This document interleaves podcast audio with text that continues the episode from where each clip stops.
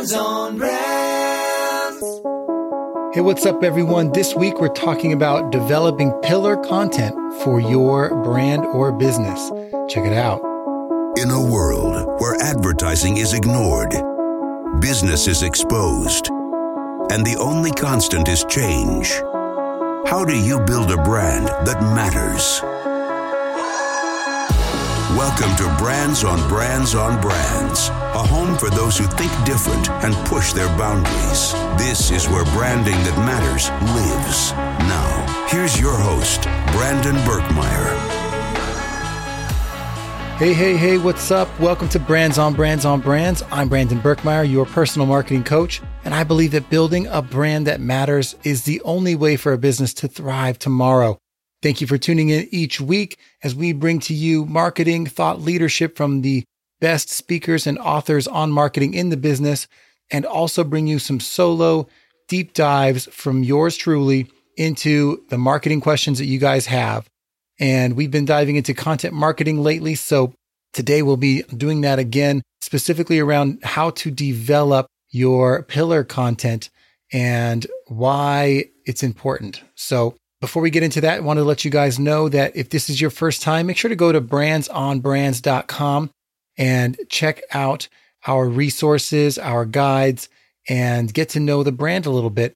And if you are interested in building your brand with content, I'd advise you check out our episode, episode 121 on developing your content marketing strategy. And that's at brandsonbrands.com forward slash 121. So Check that out if you get a chance.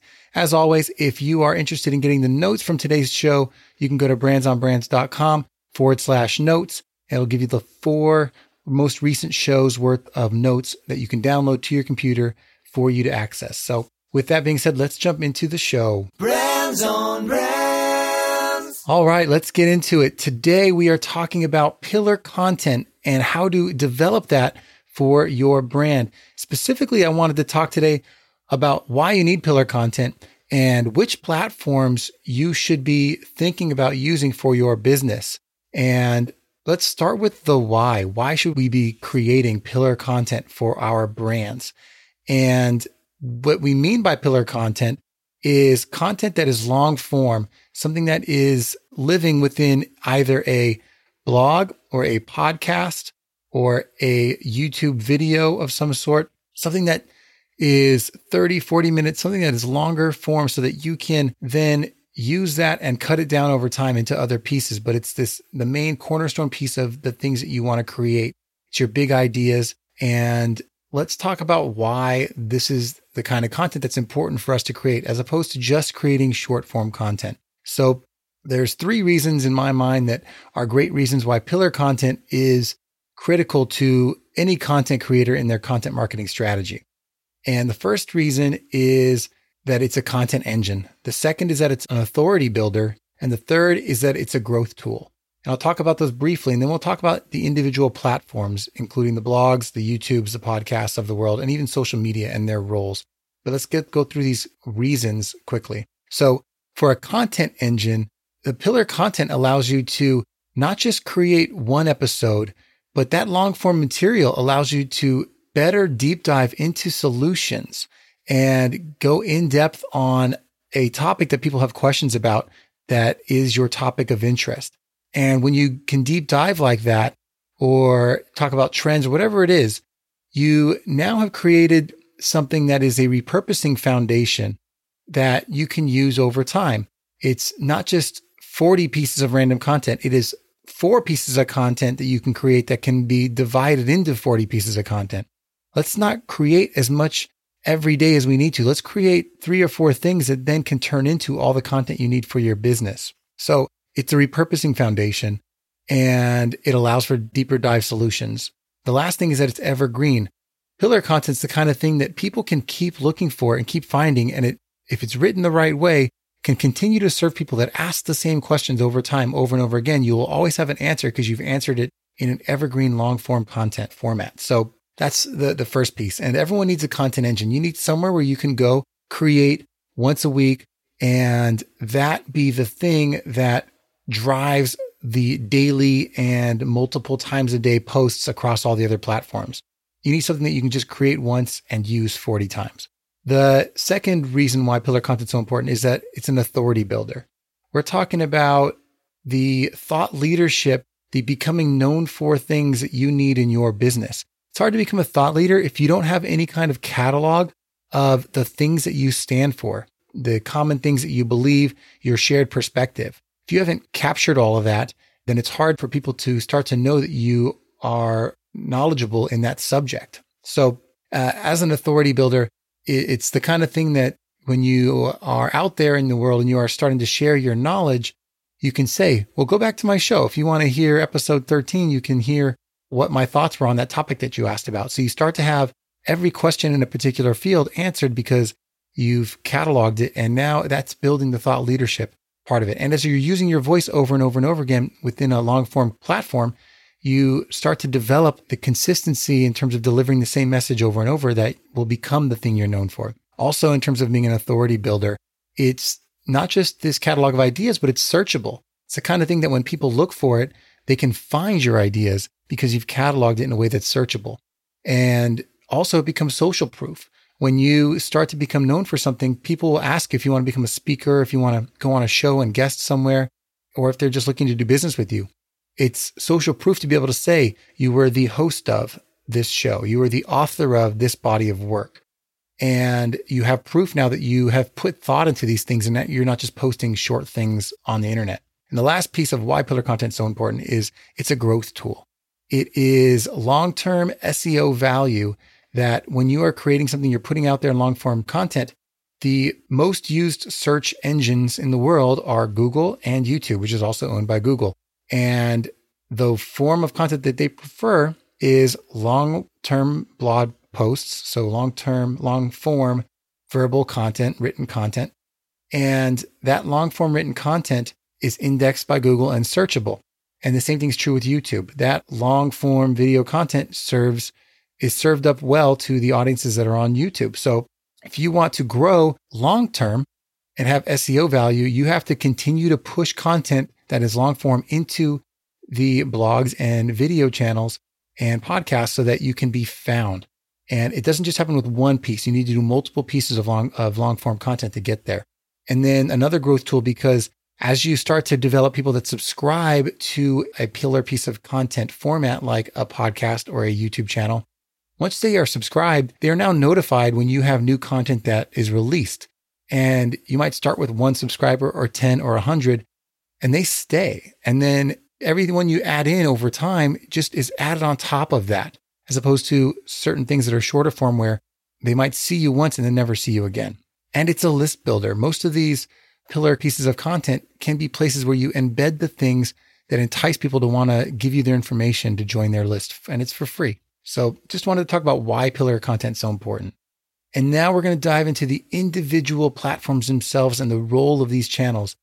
You know, I hear people say a lot, you should just focus on one channel and be great at that one channel.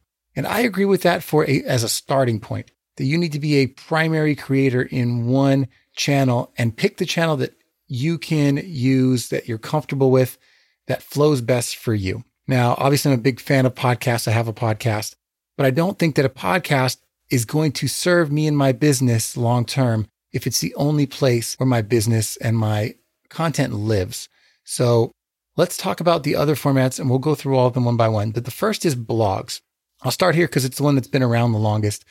And the things that blogs are good at, the role of blogs is they are great at things like step by step education, where you need to explain to someone all the things they need to do in order, where they need to keep referencing back to that thing to get through the entire process of doing something. It's great for links to other sources. You're sitting down, you're reading a blog on a computer, it's great to be able to click a link and go to an item that's been referenced right there while you're sitting there trying to figure it all out. It's a great source for capturing leads because while you're on a blog, on a website, you can ask someone to download something and give you their information. They're there, active, engaged, and can do that. It's great for downloading content because while you're there, you can give them things right away that they can put on their computer. It's great for purchase funnels. In other words, it's great for putting landing pages and sales pages, places where people might want to they might be interested in your product and you need to convert them. It's a great place to put that. and because they're ready to take action and they can act while they're there. And it's a great audience growth tool via search, like we talk about. A blog is the number one place where you can be searched other than YouTube. And it takes a long time to, to develop authority in a particular topic. But the long term answer to consistent, non paid traffic is to become great at developing content via a blog. So, what's a blog not good at? Well, and people might argue with me on these things, but compared to the other channels, engagement is lower. You know, there's not immediate interactivity with blogs. The comments are usually far and few between. So engagement's not right there because you're there to read. Really, it's more passive. You're taking it in and you can take action, but it's not something you're reacting to and providing comments on. And then there's less personality. Uh, although yes, you can write with personality. You're not going to get as much personality as you're going to get by watching a video or listening to a channel. You can hear that person's voice and tone and all of that. It's also not great for recurring readership. You know, subscribing to a blog and is less active. Subscribing to a blog is less active than a YouTube channel or a podcast will be in terms of them actually looking for that show every week. Because you're unfortunately, if you subscribe to a blog, it's now going to be sent to people's emails and you are now buried amongst other emails. So everyone can take advantage of emails, but that's just in terms of someone who's constantly consuming your content. They have to go through multiple steps there. And let's jump to YouTube for a second here. And I know all these things are debatable, but this is my approach and my view on these things. So YouTube is great at live engagement. You have, if you are, and any kind of video in general is great at live engagement. You can do lives that are broadcast on YouTube and on the social video channels. Let's kind of tie some of those together. The idea is, is what is video good for, right? It's great for demonstration where you can actually show people your screen and take them through things you, you want to show them there, then and there in its own way, it's good. But in other ways, like a blog might be better if you need to slow down and read the things and look at the link. So it's a different type of teaching. It's great for short education where you need to get through something quickly, a how to that you just want to figure out in like three to five minutes. It's great for that. It's great for one time knowledge. You just want to solve one thing. It's great for in person live interviews where you are showing up and you are at the same place as someone. You have great lighting, a great stage it's a very visual medium, and that's where you want to, to really make that shine. It's great for personality. It's great for showing people who you are. They see your face, they see the, the emotions. And if you can, if you are a passionate person, you have that energy, it's great for demonstrating that. And it's great again for audience growth via search. It might take a long time for you to compete because there are so many YouTube videos out there, just like there are so many blogs out there. It's, it takes time to develop a high ranking because you're competing against literally everyone. But long term, if you can stay at it, it's a great place to be found. What it is not good at, I would say, in my opinion, I'd rather not watch a Zoom interview on YouTube. I'd rather watch a nice produced interview and listen to an interview on a podcast. Either way. So that's me. And then long education, I think if when things turn to you know need to be like an hour or something like that, or multiple hours worth of of education, I'd rather not watch them on a YouTube video. I think it's that comes across better in a blog, or if you want to listen to multiple things uh, in a podcast, you can do that. Also, recurring viewership is tough. Obviously, people subscribe to YouTube channels, but being a subscriber doesn't necessarily mean that you're watching those shows all the time. Uh, it doesn't. People are there more searching for one-off things than watching their same favorite shows every week. Minus the like one or two best players in the game, and then on the go, YouTube obviously and blogs also are not good on the go. You can't be driving or working out or doing other things on the go and watching or reading something. So that's tough. That's a limitation of those platforms. Podcasts, and I'll I'll preface this by saying this is not a woo woo let's go podcasts episode. This is a everything has advantages and disadvantages episode, and there's reasons why you should be leveraging all of them. So podcasts is the things that I've enjoyed about podcasts is that they are longer. It's great for longer form education where we talk about concepts, high level concepts, and you can continue to give people new nuance to the things you're trying to teach every week. It's great for recurring listenership. Again, as you have a subscriber, those subscribers tend to listen to each episode and come back each week if they like the content. And they can also deep dive and binge content if they're there and they're in that, that mindset. And a lot of podcasts, you know, they tend to be 30 minutes to an hour and most people listening listen to the whole thing, which is a lot longer than a lot of the other platforms. Uh, Zoom interviews, I think interviews are a great thing to listen to. Not every interview you want to watch.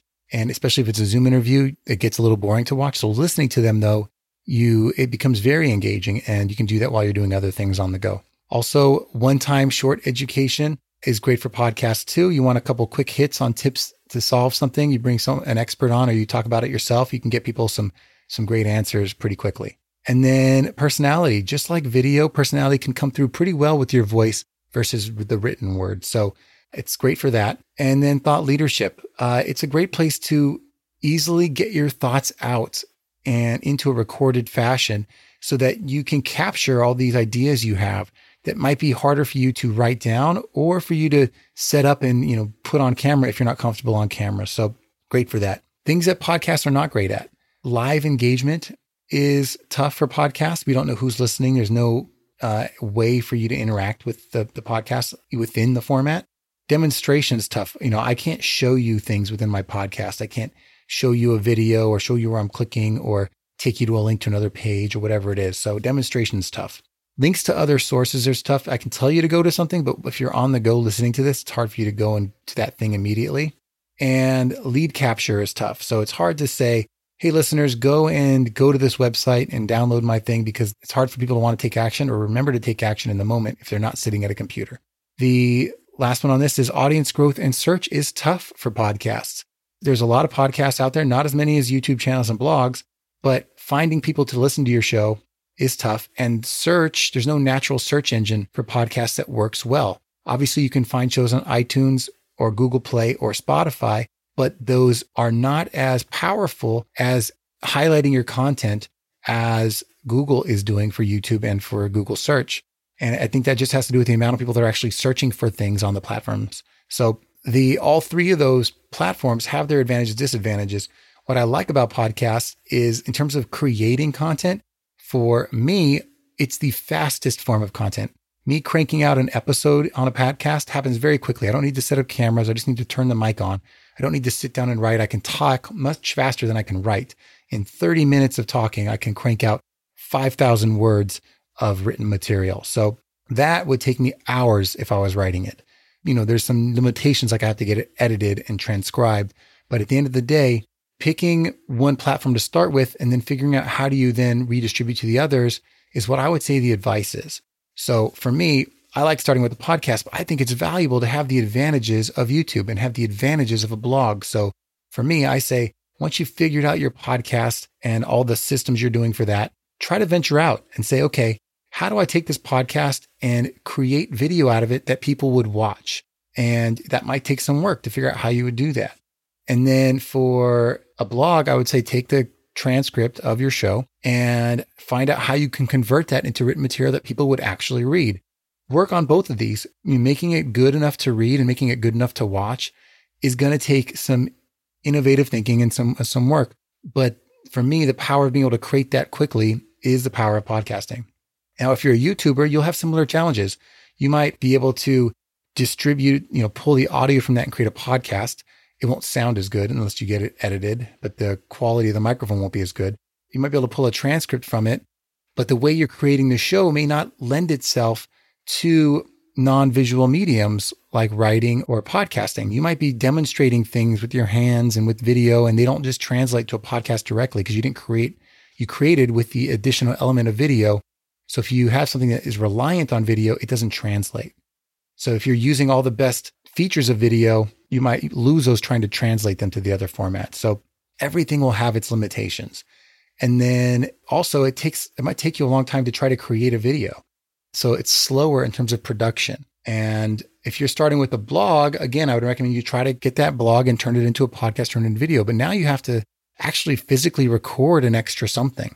Taking the written part is the hardest to, to convert because you still, you can't just add a voice to a blog. And if you do, it's like robotic and you can't just create video either. So that for me is the hardest. And everything can be transcribed and created into a blog, or you can, once you've written the blog first, you have to go and then you read it, but at least you'll have something to read that is the foundation for the thing you're talking about. So everything will have its advantages and disadvantages. And my point is, if you want the advantage of each one, if you want the impact of video and the searchability of video, and you want the engagement of a podcast, the long-term listenership and the easiness to create, and you want the discoverability of a blog and the ability to create links and drive people to your lead magnets and to create people like bring them into your, your world and your email list. If you want the advantage of all of them, you need to use all three and find a way to make the content freely from one platform to the next. So that's what I would say is your second phase of creating pillar content isn't just create one thing and, and never do anything else. It's create your one thing, be, get good at it, and then find a way to become good at the other pillars as well. And eventually you might have to create individually for all three. I don't think you have to start there, but you might have to start moving towards that if you, once you get your systems figured out. The last thing I'll touch on is social media. I didn't mention it because to me, it's not a platform in and of itself. It's not a pillar content platform. It is great for distribution. So social media, the positives, obviously discovery is greater in social media than anywhere else.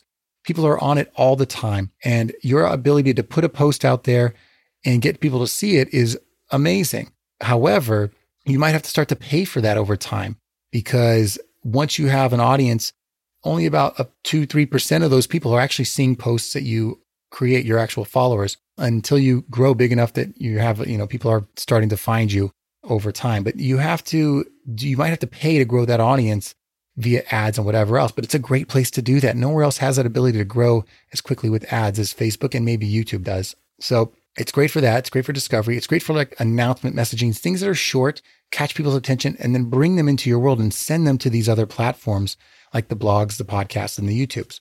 It's great for generating interest and interaction. It's great for promotion. It's great for uh, short, very highlight type content, not pillar content, short content like pics and memes and clips and highlights. And in general, all this contributes to it being a great place for you to grow your audience but the idea is don't just grow them on social media, grow them and send them to these other platforms where they become longer term pieces of your audience network. So, and then things obviously that social media is not good at, which is why you can't just be on social media, is it's not great at education. Having just an image or just a short 100 to 200 word post is not great for just long form education. It's not great for conversation in terms of the having the deeper interviews and things like that. You just can't do that. It's not great for demonstration. It's hard to show in a little clip an actual deep dive on something that you're trying to learn and show them how to use. It's not great for thought leadership. A couple of images doesn't show people that you are a leader in your space. It's not great for nurturing over time because you might see one clip now and you might not see another thing from that person for months and months and months. Nurturing requires you to have consistent exposure. And it's not great for searchable audience growth. You know, people aren't typing into YouTube things that are going to help them find you that you want that recurring content view, which is going to come from a longer form pillar type content. So that's social media, and that, that's the role of social media within this space. But the importance I hope you guys are taking away from this is that pillar content is going to be one of the biggest factors in you developing your content marketing strategy, figuring out how to leverage their number one platform you want to create with and create pillar content that might just be one thing you create every week and using that to be the engine of content for the other platforms. And then using that pillar of content to build your authority, grow your audience, and then figuring out then how over time do I take my main platform and transition into the other platforms so I get the full benefit of all of them rather than just the one and being stuck in the limitations of the one thing I'm creating in. Obviously, it's a lot of work, takes a lot of time, but that should be the goal. If you don't want to be stagnant, if you found that you've hit a wall or a plateau in your creative, ability to grow an audience, then you might, it might be because not because you need to create more content, but because you need to expand your horizons to other platforms and the advantages that they bring. That's my show for today. That's what I wanted to talk to you guys about. Hope that you have learned a little bit about pillar content or maybe just were inspired to take action on the things you already knew. And with that, I appreciate you guys listening. If you guys are interested in learning more about how to build your content marketing strategy, I'd recommend you check out episode 121 first, which is the first episode of season three. And it dives into my content marketing strategy. And it is the foundation of all of this for the season. So if you haven't listened to that, go check it out. And otherwise, thank you guys for listening every week. And I look forward to bring you another piece of content next week. Check it out. You've just taken your marketing knowledge to another level with this episode of Brands on Brands on Brands. But we have plenty more ways to not just help you build a business, but build a brand. Head over to brandsonbrands.com for more resources, as well as access to our blogs, videos, and exclusive coaching sessions with your host. Be sure to visit brandsonbrands.com.